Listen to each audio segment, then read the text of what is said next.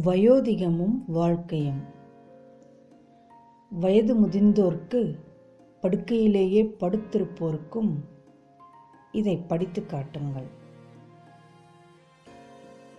மனசு விசித்திரமானது. மனசுக்கு நீ எதை கொடுக்கிறாயோ அதை வைத்துக்கொண்டு தான் விளையாடும். உன் மனதை நீ உற்று கவனிக்க கற்றுக்கொள்ள வேண்டும். ஏன் என் மனசு இப்படி யோசிக்கிறது? என்று யோசிக்க கற்றுக்கொள்ள வேண்டும். இதை செய் அதை செய் என்று என் மனசை தூண்டுவது எதுவென்று பார்க்க கற்றுக்கொள்ள வேண்டும். மனசை உற்று பார்க்க பார்க்க அது கனிய ஆரம்பித்துவிடும். மனசு கணிகிறது என்பதை எப்படி தெரிந்து கொள்வது? கோபம் வராது பகைமை ஏற்படாது. எல்லாவற்றையும் அன்பாய் அனுசரணையாய் பார்க்கிற புத்தி வந்துவிடும். எந்த சந்தர்ப்பத்திலேயும் சிரிப்போடு அமைதியாக இருக்கும். சில சமயம் நோய்கள் வேண்டுமென்றே திட்டமிட்டு வரவழைக்கப்பட்ட போதிலும் அநேகமாக பிறரது கவனத்தையும் அனுதாபத்தையும் சீராட்டியும் பெற வேண்டும் என்ற அந்த உள் மனதின் விருப்பமே அதற்கு காரணமாக இருப்பதுண்டு. நோயாளி நோயை மட்டுமே அறிவார்.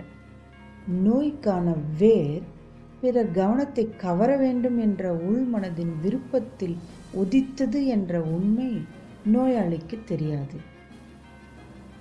உள்மனதிற்கு பகுத்தறிவும் சக்தி கிடையாது.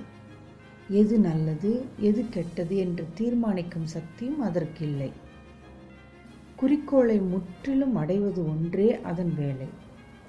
வாழ்க்கையில் எதை தீவிரமாக விரும்புகிறோமோ அதை வரவழைத்து கொடுப்பது மட்டும்தான் அதன் பொறுப்பு.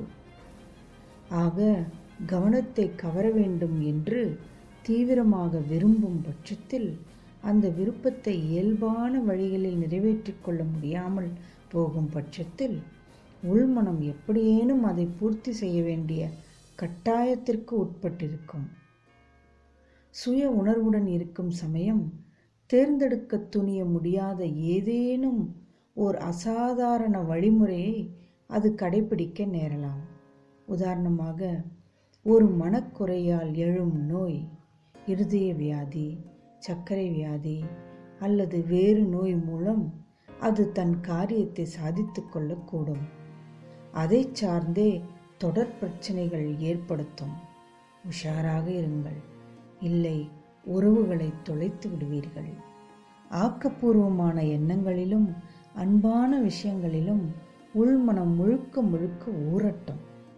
கவலை அச்சம் தோல்வி வியாதி இவை பற்றிய இருண்ட எண்ணங்கள் தலையெடுக்க அவகாசம் கொடுக்கக்கூடாது ஆக்கப்பூர்வமான எண்ணங்கள் அதிகாரம் செலுத்தட்டும்.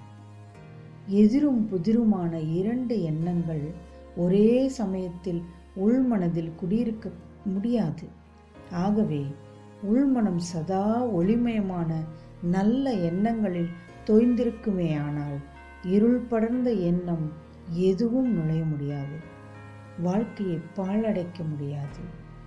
எப்பொழுதும் ஆக்கப்பூர்வமான சிந்தனைக்கு மட்டுமே இடமளித்தால் ஆயுள் முழுதும் ஆக்க சக்தியுள்ள மனிதர் ஆகலாம் அன்பையே அள்ளி அள்ளி கொட்டி கொண்டிருந்தால் அரவணைப்பிலேயே இருப்பீர்கள்.